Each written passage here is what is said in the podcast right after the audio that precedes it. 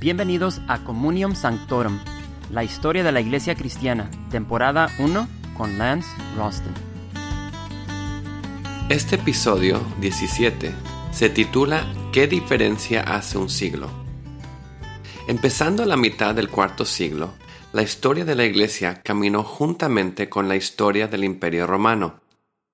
Con la muerte de Constantino el Grande, el poder del imperio se dividió entre sus tres hijos, Constantino II, Constante y Constancio el II. En las maniobras de hombres hambrientos por el poder que siguieron, ellos le dieron poco honor a su crianza en una educación cristiana. Ellos eliminaron rápidamente cualquier reto por parientes de su padre y luego se pusieron a pelear entre ellos mismos. Tres años después de la muerte de su padre, ya estaban ellos en una guerra de lucha por la supremacía exclusiva. Constantino II fue asesinado por Constante, quien a su vez fue asesinado por un comandante de Galicia de la Guardia Imperial llamado Magnentius. Después de su derrota y el suicidio de Magnentius, Constancio se convirtió en el único emperador y reinó hasta su muerte en el año 361 después de Cristo. Constancio se apartó de la sabia política de tolerancia religiosa de su padre Constantino. Constancio fue fuertemente influenciado por el obispo arriano de Constantinopla, Eusebio, que le inspiró a utilizar su autoridad de su posición para imponer la manera arriana del cristianismo, no solo sobre los paganos del imperio, sino también en aquellos cristianos que seguían a la ortodoxia de Nicea. El paganismo fue reprimido violentamente. Los templos fueron saqueados y destruidos, con el botín procedente de ellos dado a la iglesia o a los que apoyaban a Constancio. Como los cristianos habían sido previamente sometidos a detención y ejecución, ahora era en contra de los paganos. No inesperadamente, un gran número de antiguos paganos vinieron al cristianismo, su conversión fingida.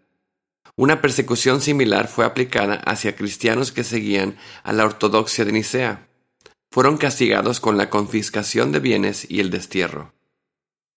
Constancio se entrometió en la mayoría de los asuntos de la Iglesia, la cual durante su reinado estuvo plagada de controversia doctrinal.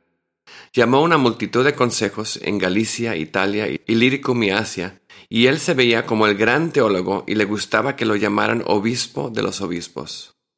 Constancio justificó su violenta represión del paganismo, diciendo que era como la orden de Dios a Israel de aniquilar la adoración y los ídolos de los cananeos.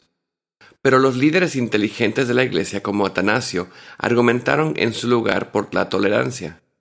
Atanasio escribió, Satanás, porque no hay verdad en él, rompe con el hacha y la espada, pero el Salvador es suave y obliga a nadie a quien viene pero toca y habla con el alma.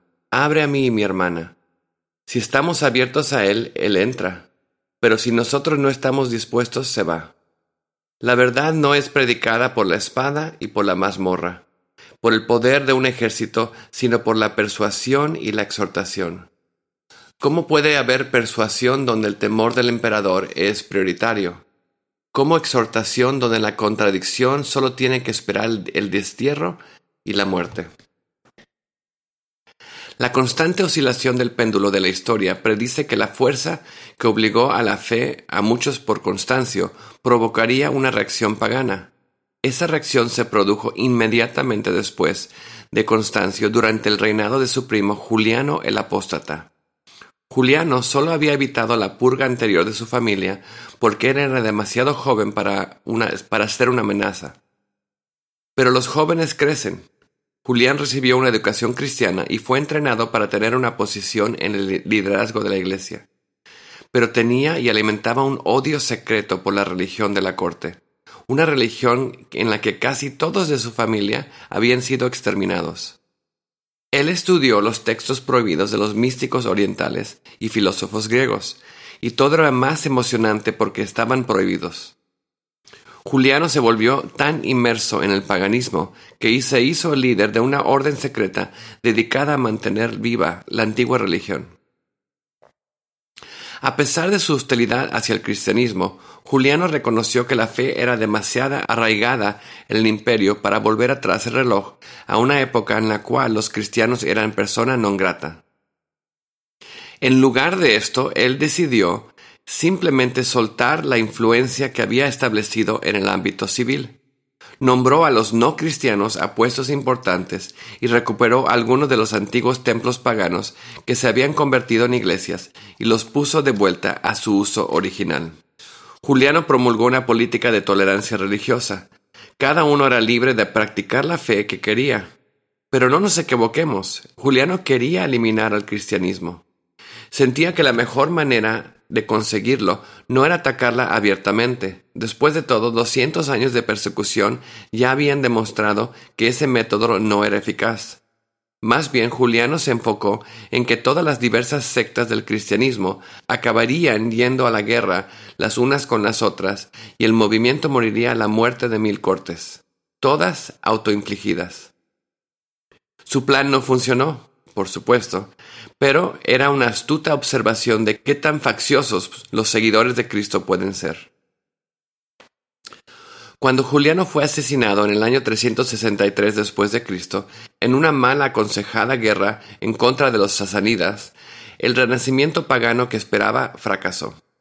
Las razones de su desaparición eran muchas, desde que el paganismo era una amalgama de diversas cosmovisiones y creencias contradictorias que a menudo carecían la unidad necesaria para enfrentar al cristianismo, y comparado con las virtudes, moralidad y prioridades éticas del cristianismo, el paganismo era insignificante. La manera que Juliano esperaba eliminar al cristianismo, permitiendo que sus diversas sectas operaran unas al lado de otras, igualmente nunca se materializó.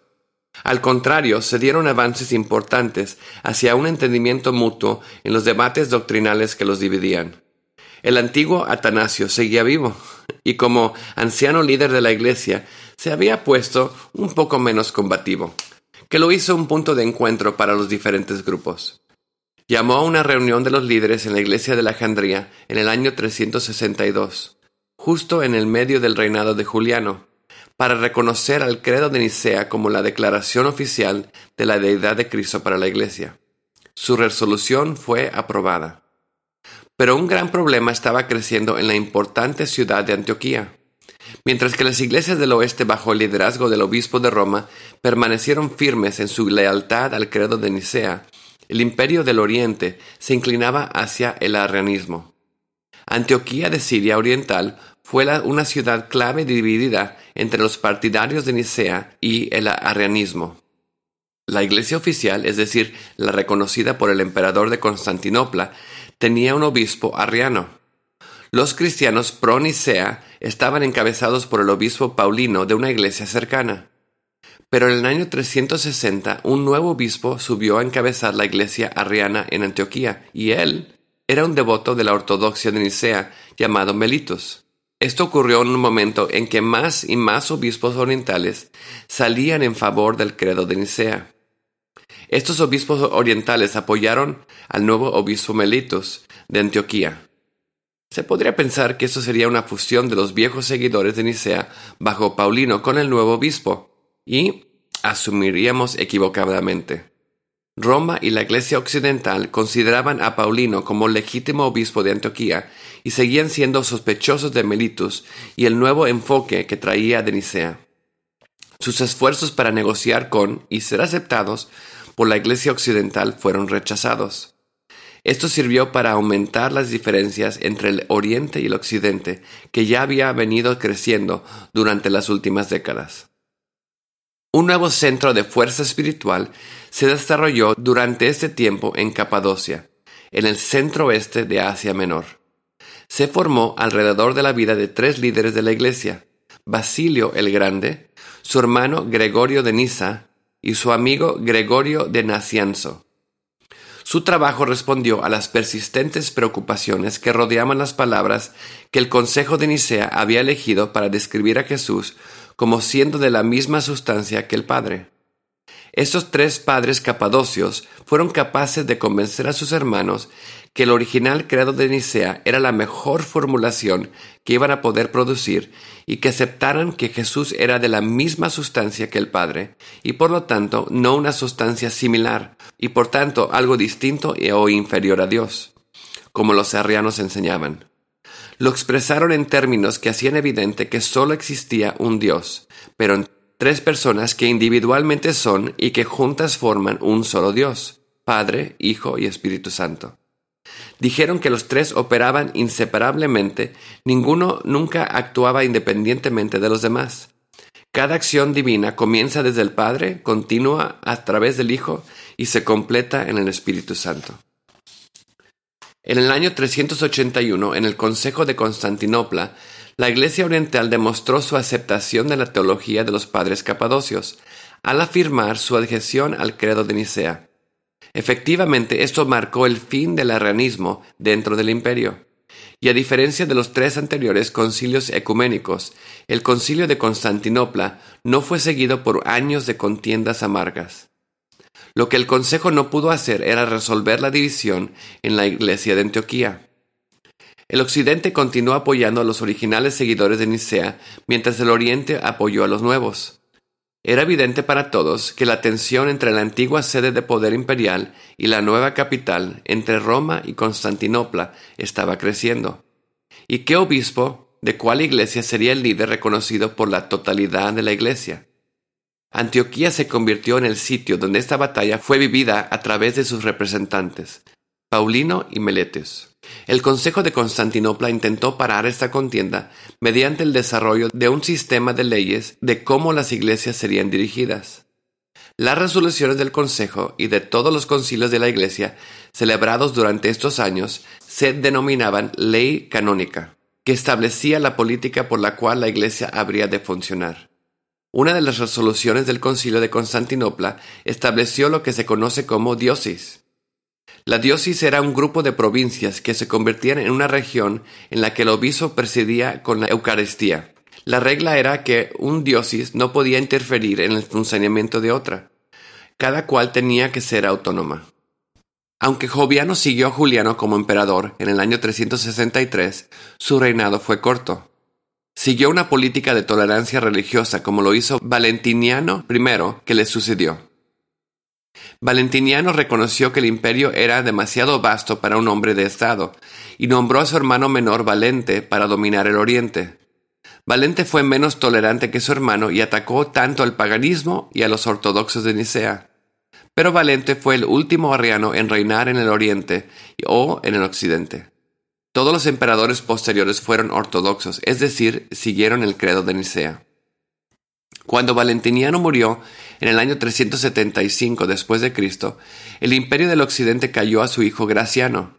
Y cuando Valente murió, Graciano eligió a un experimentado soldado llamado Teodosio para dominar el oriente. Graciano y Teodosio presidieron en la desaparición definitiva del paganismo. Ambos hombres apoyaron firmemente la fe ortodoxa y a petición del obispo Ambrosio de Milán promulgaron políticas que pusieron el fin a la adoración pagana. Por supuesto, los individuos dispersos por todo el imperio continuaron secretamente a ofrecer sacrificios a los ídolos, a través de los rituales supersticiosos del pasado. Pero como una institución social con templos y un sacerdocio, el paganismo había sido erradicado. Bajo el reinado de Teodosio, el cristianismo fue nombrado la religión oficial del imperio. Terminaremos este episodio con un vistazo a cómo la iglesia en Roma surgió a ser la líder de la iglesia en el imperio durante el cuarto y el quinto siglo. En teoría, todos los obispos de las muchas iglesias del imperio eran iguales. En realidad, desde el tiempo de los padres apostólicos, algunos habían ganado mayor importancia porque sus iglesias estaban en las ciudades más importantes. Durante el segundo y la primera parte del tercer siglo, Alejandría, Antioquía, Roma y Cartago eran los lugares de mayor fuerza espiritual. Sus pastores principales reconocidos como líderes no solo de, sus iglesias, sino de toda la iglesia. El concilio de Nicea en el año 325 después de Cristo reconoció la iglesia de Alejandría como la iglesia principal de todo el norte de África. En el oriente era Antioquía y Roma como preeminente en el oeste. Constantinopla, la nueva capital política oriental, se agregó a esta lista en el año 381 por el Concilio de Constantinopla. Como uno de sus decretos de la ley canónica, el Consejo declaró a Constantinopla segunda solo a Roma en términos de primacía para decidir asuntos de la Iglesia. Se puede suponer que el obispo de Roma aceptaría con mucho agrado esta declaración del Consejo, siendo que reconocía la sede romana, es decir, un territorio de la autoridad del obispo, como la principal. Él no. Él se opuso porque la decisión del Consejo implicaba que la posición de una iglesia y su obispo dependía de la importancia de su ciudad en el imperio. En otras palabras, la cercanía al centro del poder político es lo que era más importante. El obispo de Roma mantuvo que la preeminencia de Roma no dependía de la proximidad política, pero de un precedente histórico. Él dijo que el decreto de un sínodo o consejo no podía transmitir la primacía. El obispo romano alegó que Roma tenía importancia porque Dios lo había decretado así. En un concilio en Roma, un año después del concilio de Constantinopla, el obispo romano Damaso dijo que la primacía de Roma recaía sobre el apóstol Pedro, que fundó la Iglesia romana. Desde mediados del tercer siglo, los cristianos romanos habían utilizado Mateo 16, Lucas 22 y Juan 21 para reclamar que su iglesia poseía una única autoridad sobre otras iglesias y obispos. Esta teoría petrina, como se llegó a conocer, fue generalmente aceptada por el fin del siglo VI.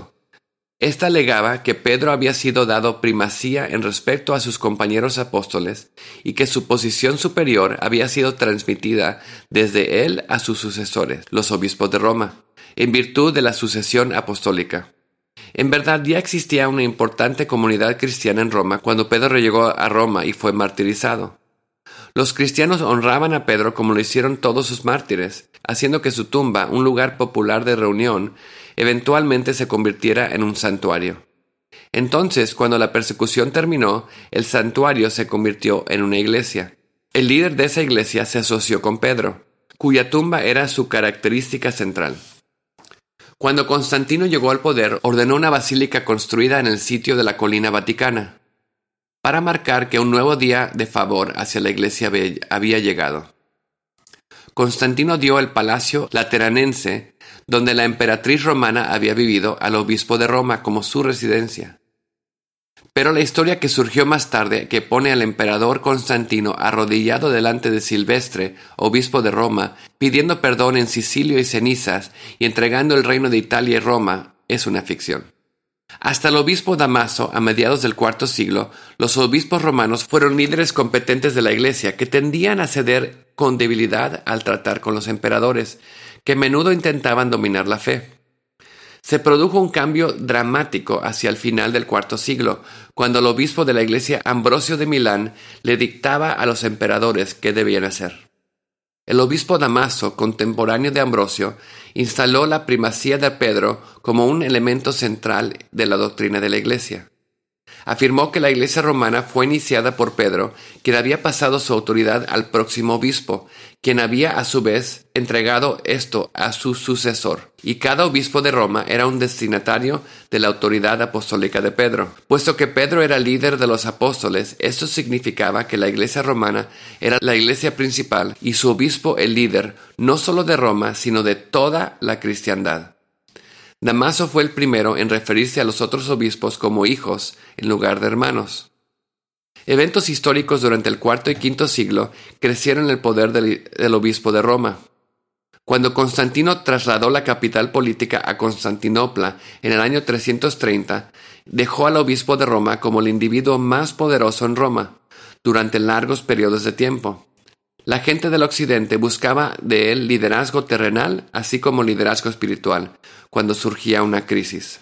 Constantinopla y el emperador estaban cientos de kilómetros y semanas de distancia.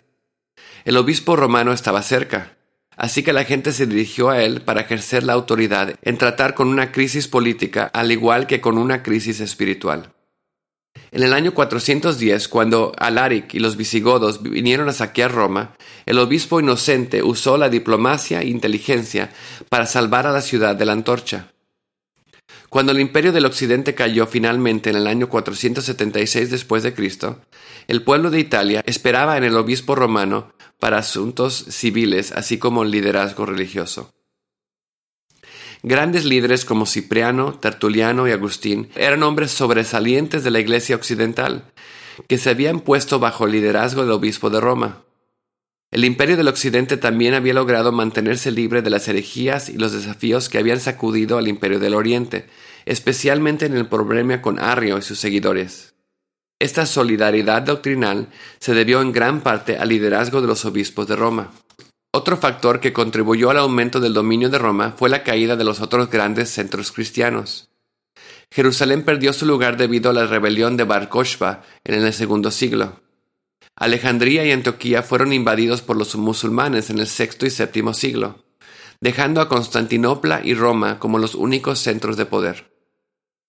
En un edicto imperial en el año 445 después de Cristo, el emperador Valentiniano el III reconoció la supremacía del obispo de Roma en los asuntos espirituales. Lo que dijo se convirtió en ley canónica para todos. Otra gran ventaja para la influencia y el prestigio del obispo romano fue la labor misionera de monjes leales a Roma. Clovis y Agustín plantaron iglesias en el norte de Francia y Gran Bretaña, y todas con lealtad a Roma. Pero por encima de todo, la iglesia romana fue encabezada por varios obispos muy capaces durante este tiempo, hombres que no perdían ninguna oportunidad para mejorar y ampliar su poder. Leo I fue el obispo de Roma desde el año 440 al 461 después de Cristo, y fue el más capaz ocupante de la posición de obispo hasta Gregorio I 150 años más tarde.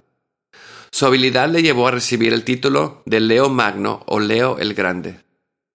No estamos seguros cuándo los obispos de Roma comenzaron a llamarse papa, un título que durante años había sido utilizado por el obispo de Alejandría. Pero Leo fue el primero en referirse constantemente a sí mismo como papa, del latín un término afectuoso de un niño a su papá. En el año 452, Leo convenció a Atila el Uno de dejar la ciudad de Roma y no saquearla. A continuación, tres años más tarde, cuando los vándalos vinieron a destruir la ciudad, Leo los convenció a limitar la destrucción a dos semanas. El líder vándalo Gáseric mantuvo su palabra, y los romanos siempre después de esto estimaron a Leo como el que había salvado la ciudad de la destrucción. El Papa Leo insistió en que todos los tribunales de la Iglesia y las sentencias de todos los obispos debían ser sometidas a él para que tomara la decisión definitiva. Esto es lo que el edicto de Valentiniano III en el año 445 le había concedido y estaba decidido a aplicarlo. El Papa Gelasio, quien gobernó desde el año 492 al 496 después de Cristo, decía que Dios le daba poder sagrado al Papa y poder real al rey. Pero debido a que el Papa tenía que rendir cuentas a Dios por el rey en el juicio final, el poder sagrado del Papa era más importante que el poder real. Por lo tanto, los gobernantes civiles deberían someterse al Papa.